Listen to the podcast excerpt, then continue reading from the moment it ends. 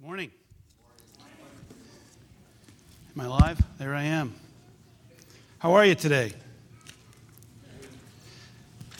Happy Salvation Day. Happy Sabbath. The, you know, uh, this is the day that points us to Jesus and his historical salvation. So, uh, when, you know, when, when Jesus uh, walked in the garden, when, when he made the earth, we came along when? The end of the, the last day, the end of the sixth day of creation, right? What was our first full day on earth? It was the Sabbath. All we could do is rest in what God had made. We didn't contribute to it because, and, and He said it's good, it's finished, it's complete. You couldn't add to it, you couldn't improve on it. When Jesus comes along again, he dies on the sixth day at the end, and the first full day in the tomb was the Sabbath. And he rested from his perfect work again, this time in saving you and I and the whole world. Uh, as we know, the Sabbath was made for mankind, and that includes everybody, right? So, welcome to uh, Salvation Day, the Sabbath when we uh, kind of disregard the Sabbath, we're not, we're not, uh, we're not breaking a rule, really, are we? I mean, we are, but really, we're breaking, we're breaking a relationship. We're, we're breaking somebody's heart, uh, and it costs God quite a bit to, uh, to say it is finished on that Friday afternoon. Our uh, topic today, as you see, is God's refining process. Let's have a word of prayer before we begin. I thank you, Father, for giving us this day that we could consider your works, consider your love, and uh, I ask for your blessing now on all of us that Christ would be seen and, and welcomed in. And I pray, Father, that you would break through through this foolishness of preaching and, and, and, and just take me out so that Jesus can be lifted up and that uh, the message itself would. Uh, would break us and mold us and free us. We pray this for Jesus' sake and in his name, amen. Uh, study today, Hebrews chapter 12. Um, the uh, the uh, book of Hebrews was written to Jewish Christians who were in danger of turning back to Judaism. They were discouraged. It was tough living in those days.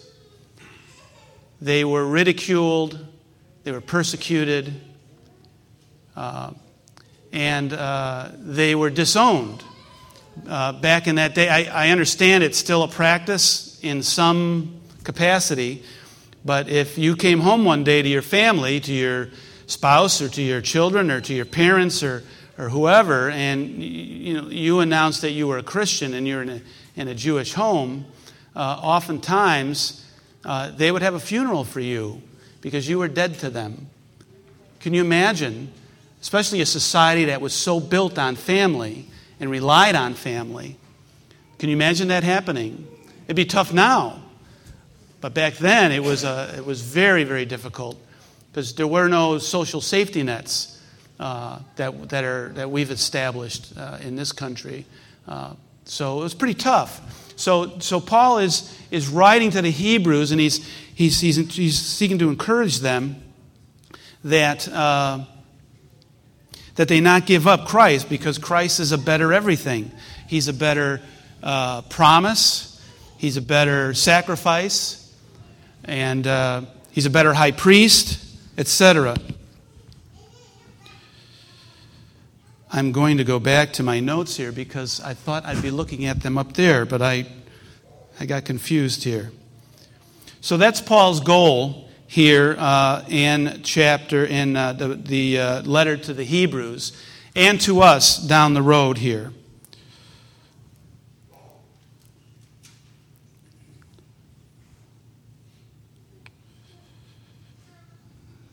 Excuse me for just a minute here.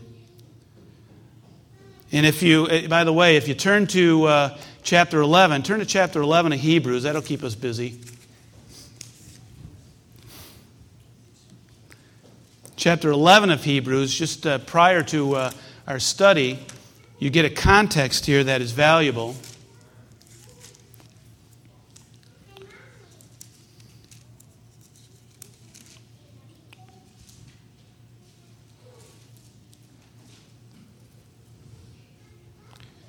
Hebrews chapter 11. All right, just when I need to find it, I can't find it. Well, we'll deal with it. Okay.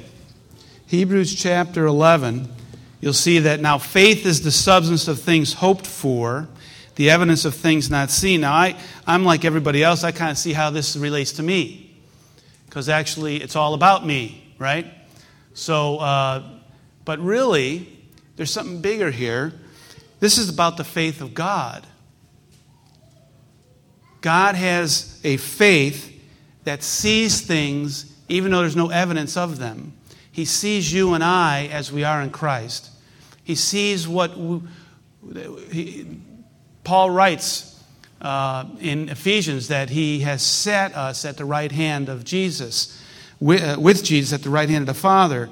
He sees us in this capacity. He sees us millions of years down the road living with Him and the people we will be at that time. He sees us this way.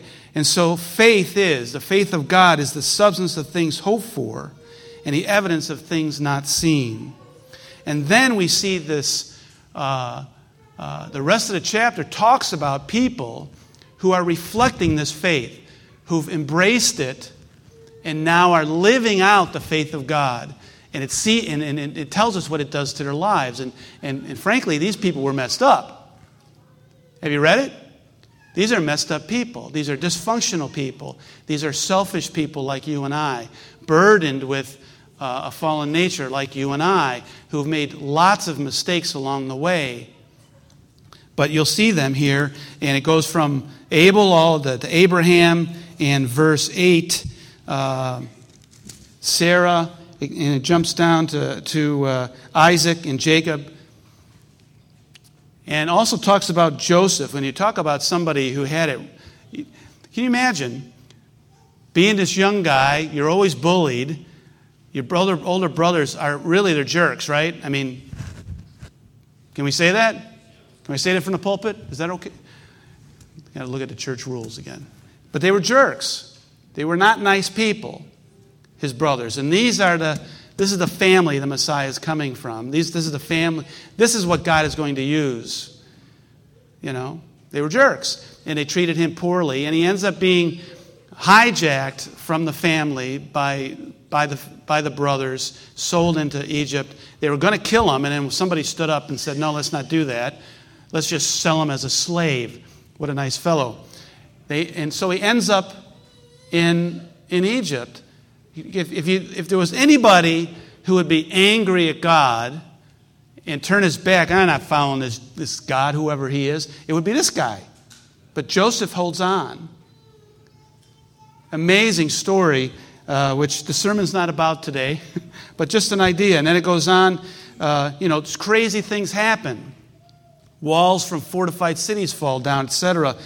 Lion, the, the mouth of lions is is closed. Daniel again, Daniel was whisked away, uprooted from his home, turned into a eunuch.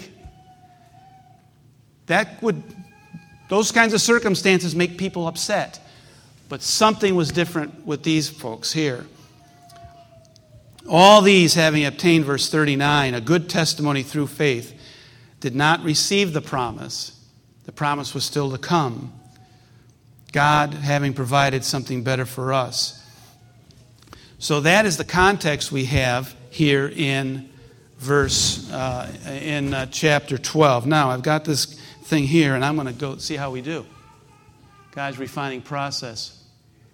Ah, okay. So when by the Spirit, Holy Spirit, people respond to the gospel message, what happens? They repent, which is what? Just they see things differently, right? Their mind changes. We change our minds all the time. We experience repentance all the time, but this is repentance towards spiritual things, towards God, etc. and by faith receive Jesus Christ as their personal Savior. That's wonderful, amen? Yes, it's beautiful, but there's still a problem. This a radical change takes place in their minds and attitudes, but no change takes place where?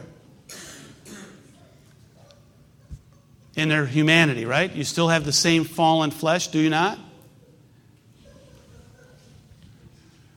The converted mind, now under the direction of the Holy Spirit, and who's dwelling in you, wants to do who, what? There it is. He wants to do the will of God. But the flesh, since it hasn't changed, what does it want to do? It's still as nasty as ever was. Now, you can see examples out in the world of what the flesh is like when it's run rampant. And you have that same, and I have that same flesh. Even if we've accepted Jesus Christ. Our flesh does not change. So, Christian living becomes a battle between the spirit, who wants to control the converted mind, and the believer, and the, uh, and the flesh controlled by Satan. And that's so this is Satan's place to hang. You see, this is where he gets you and me to fall. And this battle I've noticed that the closer I get to Jesus, or maybe the closer I allow Jesus to get to me, the more, the deeper my experience with the Holy Spirit, the more intense the battle becomes. Has anybody else experienced that? Why would that be? Well, simply because the Spirit is, ex- is, expressing Himself. He's, exert, he's, he's establishing himself. And so, what's the flesh going to do? Oh, well, you know, that's okay, well, that's cool, that's cool, I'll go into somebody else. Is that what the flesh does? Is that what the devil does? So, the struggle will get even stronger in us as we experience a deeper relationship with Christ, as He is ex- exerting His power in our lives the battle gets stronger. And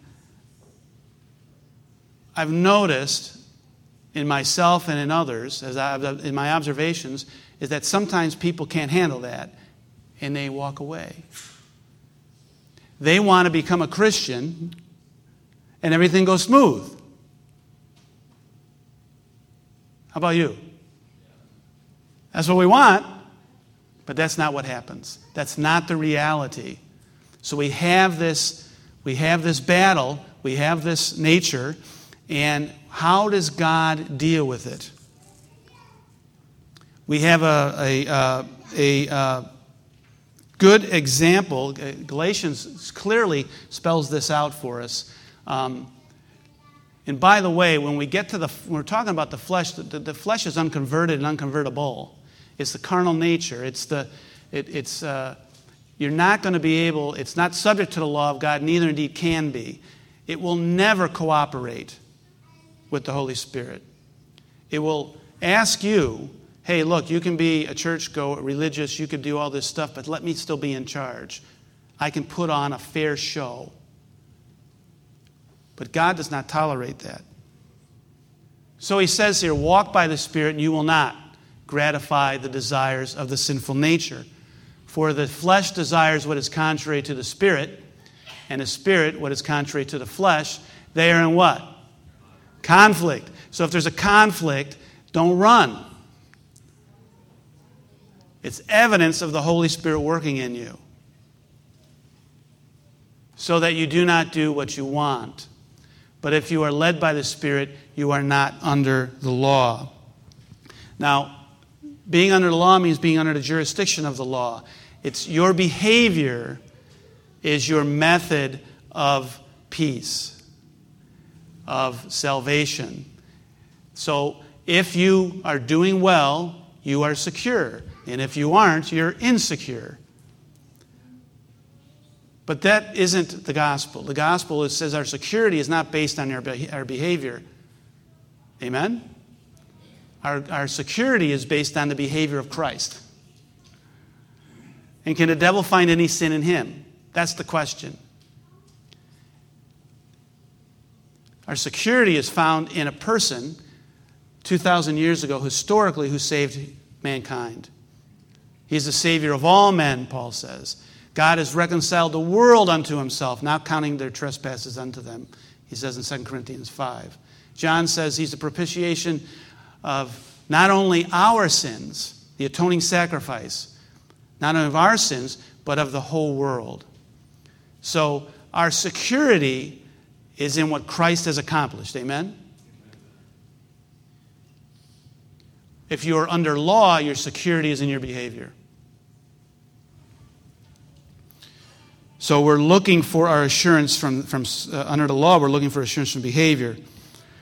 Our security in Christ is s- stable, it's there. But our struggle may not, our struggle is up and down. The big thing about being under law and focusing on behavior is what it was talking about in that Loma Linda uh, excerpt we, we, watched if you were here. You know, that uh, if, if your, your, your motivation is to be safe, to be, to be secure, to be in heaven. I'm doing what I'm doing to save my skin. And I'll give money, I'll show up here today, uh, I'll be nice, I'll help people because I'm trying to find salvation. That's being under law. You can do the right thing for the wrong reason. But being under grace is a complete different motivation. You're not motivated by saving your own skin. You're motivated for the honor and vindication of your Savior. You're, what you're doing is, has nothing to do with your well-being, but the well-being of others and the, uh, the honor of your, of your Savior who died for you and rose again. So that is the difference between being under law and under grace. So even those depending entirely on, Christ, on the Spirit in their Christian, is that font big enough? Even those depending entirely upon on the Spirit in the Christian living find that the Christian walk is always a battle, a constant struggle between the desires of the converted mind and the pull of the sinful nature, which cannot be converted, neither indeed can be which wants its selfish way. And again, our, self, our, our sinful nature will, will do good things as long as there's something in it for me, you see. So, this inner turmoil is graphically described in Romans chapter 7, verses 15 to 24. It's, a sto- it's not about somebody who's rebelling. It's not about an unconverted person. It's not somebody who, uh, well, you know, I, I, uh, here's what often happens. We, when we, when we uh, have a struggle and we don't like the conflict, uh, we just say, well, I'm not really up to that, so really it's not that important. So we discard biblical living because it's really not that important. After all, who lives up to it anyway? But this is a genuine Christian who wants to serve God and is trying to do so by their own what? Strength. And um, I don't want to point fingers, but we all do this. Every single one of us need constant salvation, uh, need constant grace. Because we are intrinsically selfish. And the work of the gospel is to make us intrinsically other centered instead of self centered. But that intrinsicness is always, from, is always Christ in us, it's never us. And really, as it talked about that, that's the only, only way of mental health, right? If you're doing things for what you get out of it, eventually you are hurting your own emotional and psychological well being, according to the video we watched here earlier. I thought it was very, very insightful.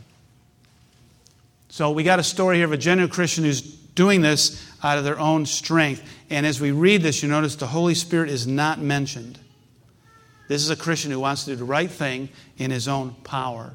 So here we go Romans 7, verses 15 to 25. Now, f- verse 14 says, the, the law is spiritual, but I am carnal, sold under sin. This is his condition here. So he cries out here uh, in verse 15 I do not understand what I do. Now, if you've, hopefully, you've been here. For what I want to do, I do not do, but what I hate, I do. And if I do what I do not want to do, I agree that the law is good. And again, this is dealing with a lot of not just behavior, but it's dealing with something deeper, right? As it is, it is no longer I myself, the converted mind, who do it, but it is sin living in me. It's as if God sees a distinction between who you are, uh, who you are with the indwelling spirit, who you are in Jesus, in Christ living in you, in this sinful nature that you are burdened with. He doesn't condemn you for it. You were born with it. It's not your fault that you have it. But he sees the distinction between it and he separates it from us. He sees us apart from sin. And I guess we ought to see each other apart from that too, you know, apart from the flesh. As Paul writes in 2 Corinthians 5, we, we don't see anybody else according to the flesh anymore, you know. Uh, so uh, I'm trying to remember the text fully using Christ as a new creation. All things are done away. Behold, all things are new. So now we look at nobody as they are in their self, but we look at them as they are in Christ and the work of the Holy Spirit. So it's as if God sees us this way. And when we struggle, He's not condemning us, you see. He knows the struggle's there. But there's this enemy of, that's living within us that He wants to free us from. And it's hard work by Him. Our job is to allow it. That's our hard work, is to believe and to allow the control freaks that we are to surrender to the Holy Spirit. That's our challenge. For I know that good itself does not dwell in me. Or one version says, I know that in me dwells no good. And uh, so he's saying the obvious, isn't he? And uh, our kids, as we raise them up, are going to have their struggles. And if we tell them that, well, there's good in you, there's good in you, you just have to find it, we're going to really frustrate them because there is no good in them. The only good comes from who? The indwelling Holy Spirit. So there might be another option here the telling them to find the good within them. That's an Eastern thing. You know, that's a New Age kind of idea. It's not biblical Christianity. And when you take it and put that on a macro scale, you know, economically and politically, you can create a real mess. And the world shows that to be true. For I know that good itself does not dwell in me, that is, in my sinful nature. For I, the converted mind, have the desire to do what is good. See, this is, this is not an unconverted or uh, an unbeliever. I have a desire to do what is good, but I cannot carry it out. And uh, I think this, this is certainly a blow to our pride, but, but we can't. It's, uh, it's tough to accept. But we have to come to this place where we are completely, de- we realize our complete desperation. Now, you might be able to do some things, but when it comes to spirituality, you are bankrupt, is what Paul is saying. I cannot carry it out, for I do not do the good I want to do. But the evil I do not want to do, this I keep on doing. Welcome to the human race, huh? I should have brought a happier message, maybe, huh? Can we change it now? Should we? Actually, this is going to be good news. I'm hoping you find that out. This is going to be good news. This is, this is so encouraging to me. That's all I can share when I come up to speak at a, anywhere. Uh, I can only share what's, what's happened in me. What the, and this is good news. There is some, there's a principle, several principles going on here that uh, I hope you will see. Now, if I do not, if I do what I do not want to do, it is no longer I who do it, but it is sin living in me that does it. That's the culprit. That's the bad guy, you see? And that's the way God sees it. God's not out to get you, but He is out to get the flesh. He is out to get what's killing you, right? So I find this law, this principle, this force at work. It's constant. Although I want to do, to do good, evil is right there with me. For in my inner being, the converted mind, which is controlled by the Holy Spirit, I delight in God's law, but I see another law, another principle. There's something else going on here that work in me. Waging war against the law of my mind and making me a prisoner of the law of sin at work within me. And here comes the good, and well, here comes the, here comes the expression of a cry for deliverance. He's not crying for salvation because his salvation is secure in, in the blood of Christ. Amen? That's where security is in the death of Christ. He's crying for deliverance, not from the penalty of sin, which was addressed 2,000 years ago. He's, dealing, he's crying for deliverance from the power of sin that dwells in him and will dwell in all of us until we die or Jesus returns. What a wretched man I am. Now, if you can come to this place, there's hope for you. Who will rescue me? Who will deliver me from this body uh, that is taking me to death? When we become Christians, sin becomes a paradox. On one side, we have the Holy Spirit dwelling in us, pure holiness and righteousness. But we still have this fallen, sinful nature who wants to ex- ex- express itself in, in selfishness, who's in it for me. And everything that, every minute part of your life is being directed by one or the other, you see. And sometimes it becomes painfully obvious. And here's the good news thanks be to God Here's the solution Who delivers me? Who's the deliverer? From the power of sin? It's God Himself. No matter how much you clench your fists and grit your teeth and say, I'm going to do the right thing and I'm going to show everybody, and you pull, pull up your willpower and you can do it. You might do it today and tomorrow, and you might, you might be able to program yourself this, that, and the other thing and somehow think that there is no sin in me. But that's a lie, John says. It's just a matter of time, right? If you do that in your own strength. It's not an I plus Christ, it's Christ alone who is the deliverer. So then, I myself, in my mind, am a slave to God's law. We hope. But in my sinful nature, a slave to the law of sin. And this deliverance is spelled out in chapter in chapter 8 of Romans, it, tells you the power of the Holy Spirit is, is where the deliverance is. So, the Holy Spirit's primary purpose in the life of the believer is to reproduce the righteous life of Christ in them, not in order to save them, because at the cross, they were saved. God wrapped his arms around the whole world. You see. So he doesn't so he doesn't reveal himself in your life. The work of the Holy Spirit, the fruit of the Spirit is not meritorious towards salvation. If it were and you were failing, could you be secure? Do we all fail? Can any of us ever be secure then? See, that's how that's where the devil wants you.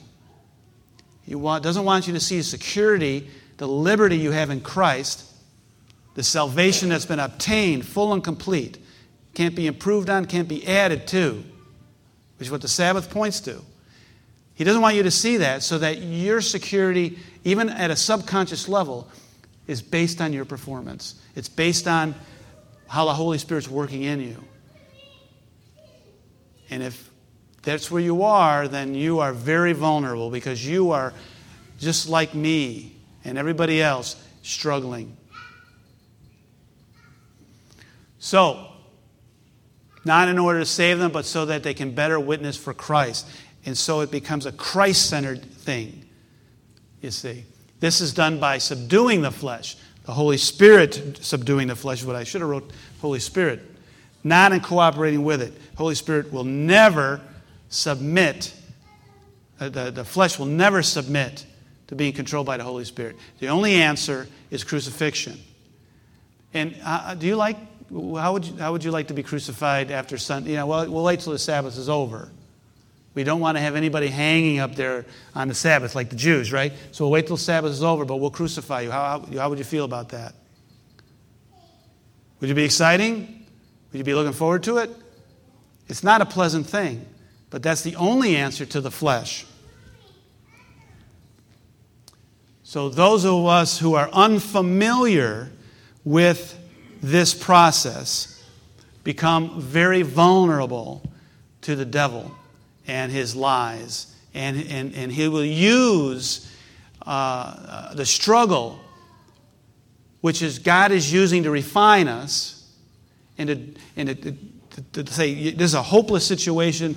You need to give, me, give, give yourself completely over to Christ. The devil will use this process if we don't understand it to pull us out, to discourage us, to say, hey, you know, uh, look at you. You're a mess. You're screwed up. You know, you kicked, you, you, you, know, you, you kicked the door or you, you, you, you, know, you yelled at somebody or whatever, whatever. God doesn't love you. He's mad at you. You're probably not saved right now. Good. I hope you don't, I hope you don't get hurt out there in an accident. You better, you better repent because you're not saved right now. He'll scare, he'll use fear, and he'll, he'll discourage us because we're going to continue to struggle to try to try to pry us, pry us out of uh, Christ. So there's refining of some rich, uh, some rough edges here, uh, and uh, we can welcome them or we can run away from them. So two processes take place during sanctification, uh, which is uh, spiritual growth. First, we need to be willingly submit our sinful natures daily to be crucified daily, to die daily, Paul says, to willingly surrender. We cannot crucify our sinful natures, but we can willingly surrender that the Holy Spirit would do so. You see. So we willingly surrender, submit our sinful natures daily to the cross, and, and then we also allow the Holy Spirit to reproduce the life of Christ in us. And that is what, that's where the power is. It's the life of Christ. There's many parables we could talk about. One is, you know, uh, there's not, not a lot of time, but Jesus talks about how we can, uh, how the Holy Spirit cannot uh, bear fruit while the flesh is in charge. So Jesus says here in Luke 9, he, he, he brings this out in a couple of these texts. Uh, if anyone would come after me, he must what? And that's going to hurt. Self never is going to go down without a fight. Must deny himself, the flesh, the sinful nature, and take up his cross and follow me. So you got the negative of surrendering the flesh and allow it to be crucified and the positive of having the actual life of Christ. And I can't imagine anything more exciting than having the life of Christ, an eternal uh, life of, that, of God Himself. Um, if you ever have those moments where you just experience the fullness of God and His blessing, and there's just something He just speaks to you through through a walk through nature, or you're just, you just have this serendipity, you know, experience, or and through, through a, a preaching of His Word, or, or songs, or something, and sometimes just brings you to tears. There's no better experience than that.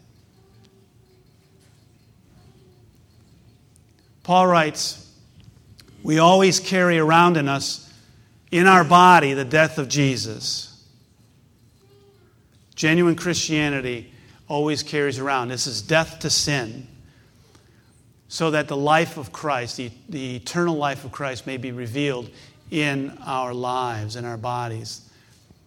The manifestation of Christ in Christians, in you and in me, is seen in direct proportion to how much we have surrendered to the cross of Christ. If, our, if we're not willing to surrender, then we, there's not a whole lot of Jesus seen. And if you don't have the mind of Christ, you don't have the wisdom. You don't have the discernment. You don't have the gifts of the Spirit, you see. As we willingly surrender, we experience uh, a, a, deeper man. Uh, Christ reveals himself more. So the more we die to self, the more the Holy Spirit can reproduce in them the character of Christ, in us, the character of Christ. So it allows the Holy Spirit maneuverability. The, the Holy Spirit, of course, is much more powerful than the, the sinful flesh. Amen? It's not even close. But he needs, he's a gentleman. He's not going to just say, clear out, I'm in charge. I'm going to do whatever I want now. You said you wanted me. You can never change your mind. Get out of here and just subdue the sinful flesh. He needs our consent. He respects us, He honors us. Everybody gets what they want. And if we're refusing to surrender, if we're holding back, and the, the flesh is, is driving the bus of our lives, how are you ever going to be happy in heaven? because the character will be set. You see, this is all about developing one's character. You know, getting to heaven is the easy part, really. It's the work of God. It's not your work. If it was your work, you would be God, right? But it's God's work. Your, our job is to believe in God's work. But what a, what a shame it would be to get to heaven and not be happy when you get there. That's the challenge. God wants to make us into the type of people we'll be happy when we see Him. We won't ask the rocks to fall down on us, you know? Amen? So everything God does is out of love, even His discipline. And He wants to produce, reproduce in us the character of Jesus. So Paul continues in uh, Corinthians here. Uh, I don't know why some of this is dark and some of it is light, but there it is. You can see it, right? For we who are alive are always being given over to death for Jesus' sake. An unpleasant thing. You see. But how, are, how is God going to deal? How does God rescue us from the power of this monster that's our sinful nature? It's, it's, a, it, it's a battle, it's tough. But He loves us. He's not going to give us over to this sinful nature. He's going to, he's going to fight for us. So we're always given over to death for Jesus' sake, so that his life may be revealed in our mortal body. It's not for our sake, it's for his sake, for his life to be revealed. So we find uh, a couple of more texts here. Uh, one in Galatians. Those who belong to Christ Jesus have what? Crucified the sinful nature with all its passions and desires. And this is a this is a choice that is made daily. And we don't make promises to God that we're going to be good. because what happens, sure enough, soon enough, what do we break? We break our promise. There's only one promise keeper, and that's Christ. So we don't make promises that we're going to be good and we're going to overcome this, we're going to overcome that. Because if you ever read Steps to Christ, uh, what happens if when we make promises to God, we're, we're always going to break them because we're doing it in our own strength, like, like the guy in Romans 7. And then once we break these promises, we start to doubt our own sincerity. So the knowledge of our broken promises and forwarded pledges weakens the confidence in our own sincerity. I'm trying to quote.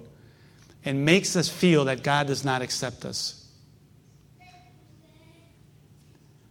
What, a, what, what an awful place to, for the devil to take us. So, why do we see people just disappearing? You know? This might, might be a clue, you know? She continues on in steps to Christ. What we need to understand is the, the power of the, the will, the choice. We choose to follow Christ. We don't promise. We choose to follow Christ. That, and that gives the Holy Spirit permission, you see, to work out in us His good pleasure. That's good news, amen? Uh, in Philippians 3, this should be 7 to 10. We forgot the 10, but here it is. I give up all my self righteousness, which comes from the sinful nature. It is the sinful nature doing good in its own strength. That's what self righteous is. And it could look good on the outside. You can keep the Sabbath, pay tithes, say a prayer, once in a while, you know, do this, do that. You can pretend you're a holy Joe. But Paul says, I give up all this. I deny all that I attain, that I may win Christ and be found in him, not having my own righteousness, which is of the law. We talked about that. It's a self focused religion but the righteousness that comes by faith. What is faith? Paul reminds us giving up one's self righteousness and having self crucified is a hardship. It's difficult. It's a battle. It's painful, but should not discourage the follower of Jesus. God's refining process is always done in love. This is always good news. Which brings us to our text Hebrews 12, 5 through 11. And have you completely forgotten this word of encouragement that addresses you as a father addresses his son? It says, My son, do not make light of the Lord's discipline, and do not lose heart when he rebukes you, because the Lord disciplines the one he loves and he chastens everyone he accepts as his son. So if we're suffering the consequences of some of our choices, or we have, or we didn't have any choice in the matter, and something comes our way, it's not a punishment. God is not out to, to even the score with you. This is not karma. Aren't you glad? There's not a refining process where you've got to go through seven births and deaths, you know, and all this this is, that, that was so discouraging compared to the, the good news of the gospel. Because the Lord disciplines the ones he loves and he chastens everyone he accepts as his son. And, you know, the, the, the Bible writers wrote this at a time before the, the, the women's movement. And so that, it includes everyone, you know. Back then, uh, a son received all, the, all kinds of benefits that that the daughter did not. The daughter was going to inherit from the, the person that she married. You know? So it would talk about, when it talked about women being as sons as well, it was talking about you're getting a full inheritance. So it's actually uh, good news for everybody. So God's refining process is not a punishment for sin. The punishment for sin happened 2,000 years ago. The full weight of the world's sin for all of mankind, before and after, were fully laid on Christ. You believe that? Please say amen. So, this is not punishment for your sin. Jesus over and over said this. The disciples would come, even the disciples would come and say, Is this for his sin or his parents' sin or somebody's sin or somebody's somebody's got to pay for something here. And Jesus said, it's the wrong question, right? So God's refining process is not a punishment for sin or a rebuke for wrongdoing. It has as its only goal to reproduce the divine life of Christ. And this is the only way that God can convince the world that the gospel is not a theory or a hypothesis, but the power of God unto salvation. God has a problem And you and I, being filled with the Holy Spirit, is the solution. Will you cooperate, you know? Back to Hebrews 12 endure hardship as discipline, Paul writes. God is treating you as his children. Don't get discouraged. This is a process. It's unpleasant. It's ugly. Yes, we'll get through it together. Don't give up. God's treating you as his children. For what child, what children are not disciplined by their father? If you are not disciplined, and everyone undergoes discipline, Paul writes, then you are an illegitimate child and not true sons and daughters, which would be an awful place to be, wouldn't it? You would be lost, in other words, is what Paul's saying. You're basically, if, this were, if, if he doesn't discipline you, there's no Savior. That's unthinkable. Moreover, we have all had human fathers who disciplined us, and we respected them for it. We may not have liked it, but we respected them. How much more should we submit to the Father of spirits and live? That shouldn't be there. So they disciplined us for a, for a little while, while as they thought best. But God disciplines us for our good in order that we may share in his holiness. So the idea is here's, here's what, keep your eyes focused on Christ and allow him to discipline the situation. And he works all things out for the good of those, what? Who love him. He will work it out for your good, but other people's good, so he can see the big picture. He is huge.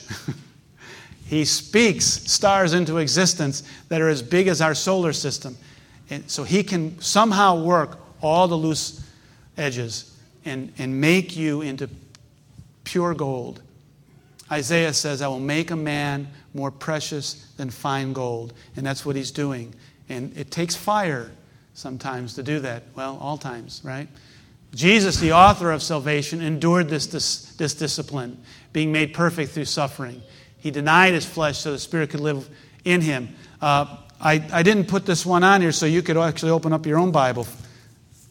Uh, chapter 5 of Hebrews. Why don't you, can you turn that there with me? And we're almost done. Hebrews chapter 5. And uh, let's start at verse 7. Hebrews chapter 5, verse 7. Amen? You there? Who in the days of his flesh, the days when he was one of us, and really, there wasn't, there's only one kind of humanity that existed at the time. It's the same humanity you and I have. All right? Right? Amen? He fought the battle where the battle was. He wasn't exempt from anything. He was like us. Hebrews 2 and 4 explicitly say this over and over again, but without sin. Who in the days of his flesh, when he had offered up prayers and supplications. Now, this is talking about his whole life, but focus probably is on the Garden of Gethsemane, where he cried three times, asking the Father to remove this cup from him. Not his will. Then he, then he responded, the, Jesus responded, Not my will, but thy will be done. There was a difference, you see. And these are the strong crying and tears. With vehement cries and tears to him who was able to save him from death and was heard because of his godly fear. Now, what I like is this uh, NIV version. I was reading a New King James. The NIV translates it this way and he was heard because of his reverent submission. That's what faith is. You've heard a lot of definitions of faith. Faith is the seeing things, hope, you know, etc. But what faith is here is reverent submission. And if you put those two words together, how, are, how do you walk before God? You see? And this is what Jesus did, who is the true faith. He's the faithful one. So during his days on life on earth, he offered up prayers and petitions and fervent cries and tears to the one who could save him from death. And he was heard because of his reverent submission, his faith. And God will hear you too if you're serious, you see. He hears you regardless, but he can't, he, when you're serious, it opens him up to be able to do all kinds of things. Son though he was, he learned obedience from what he what? From what he suffered. He, it's through the discipline. He didn't sin, but he had an equipment that wanted to. And he consistently denied himself, you see. Now, we live our whole lives fulfilling our will. He lived his whole life denying it. Not my will, but thine be done. So, a son though he was, he learned obedience from what he suffered. And once made perfect through this experience, he became the source of eternal salvation for all who obey him. We're not invited to obey a law, we're invited to obey a person, you see. And was designated by God as a high priest. So there is uh, the experience of our Savior himself. Uh, we cannot escape it. we can't escape it. So, God's whole purpose in the refining process is not to punish his people, but to deliver them from the tyranny of the flesh, of self righteousness, so that he can convince the world that the gospel is not merely a theory or an ideal, but the power of God and salvation.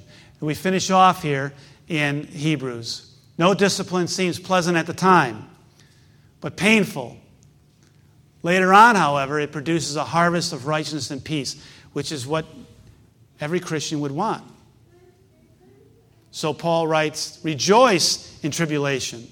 Tribulation produces, produces, produces harvest of peace, righteousness of peace for those who have been trained by it. So we're encouraged not to run away from the training. So this process is vital if this earth is to be lightened with Christ's glory before the end of time, which would be the goal of every devoted Christian, uh, devoted follower of Jesus, would be this, this culmination of where he puts an end to the suffering. And the, the person who's suffering the most is, is he. And uh, we want to, to hasten that day where Jesus is crowned King of Kings and Lord of Lords, and he puts an end to the suffering of this world.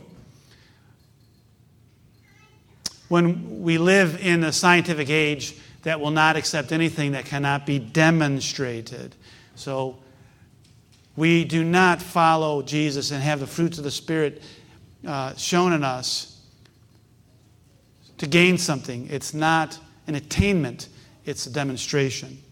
And the world needs to see it because they're not going to believe anything we say unless they see it.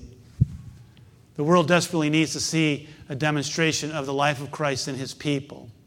God's refining process is very much part and parcel of his redeeming grace. Among pagan faiths, outward spiritual refining is seen as a qualifier for salvation. That's the, you know, the many other places you can go. But not so in genuine Christianity. This refining process is designed to help the already saved follower of Jesus to be a better witness, to, to be a better witness the life of, the, of Christ to others. Therefore, we finish strengthen your feeble arms and weak knees. Don't give up. Make level paths for your feet. In other words, whatever obstacles are in your way to this spiritual growth, they go. Are you willing to, what are you willing to surrender for Christ? What are you willing to give up? Well, I still want to follow Christ, but I want to hold on to this, this, and other thing. Paul says, get rid of that stuff. Make level your paths of your feet so that the lame may not be disabled, but rather healed. So the question is up there Are we willing to be part of this healing of the nations? Amen. Please bow your heads for the benediction.